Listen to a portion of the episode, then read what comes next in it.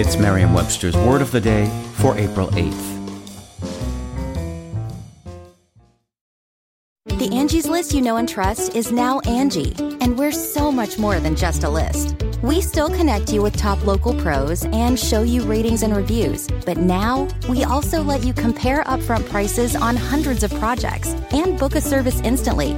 We can even handle the rest of your project from start to finish. So remember, Angie's list is now Angi, and we're here to get your job done right. Get started at Angi.com. That's A N G I, or download the app today.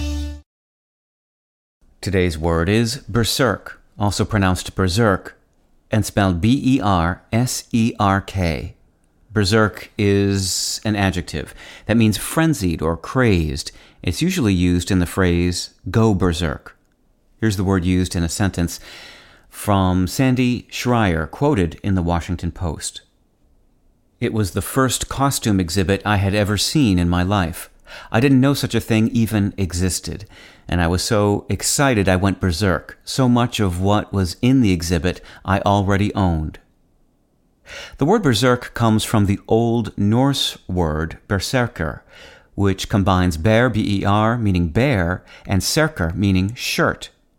According to Norse legend, berserkers were warriors who wore bearskin coverings and worked themselves into such frenzies during combat that they became immune to the effects of steel and fire.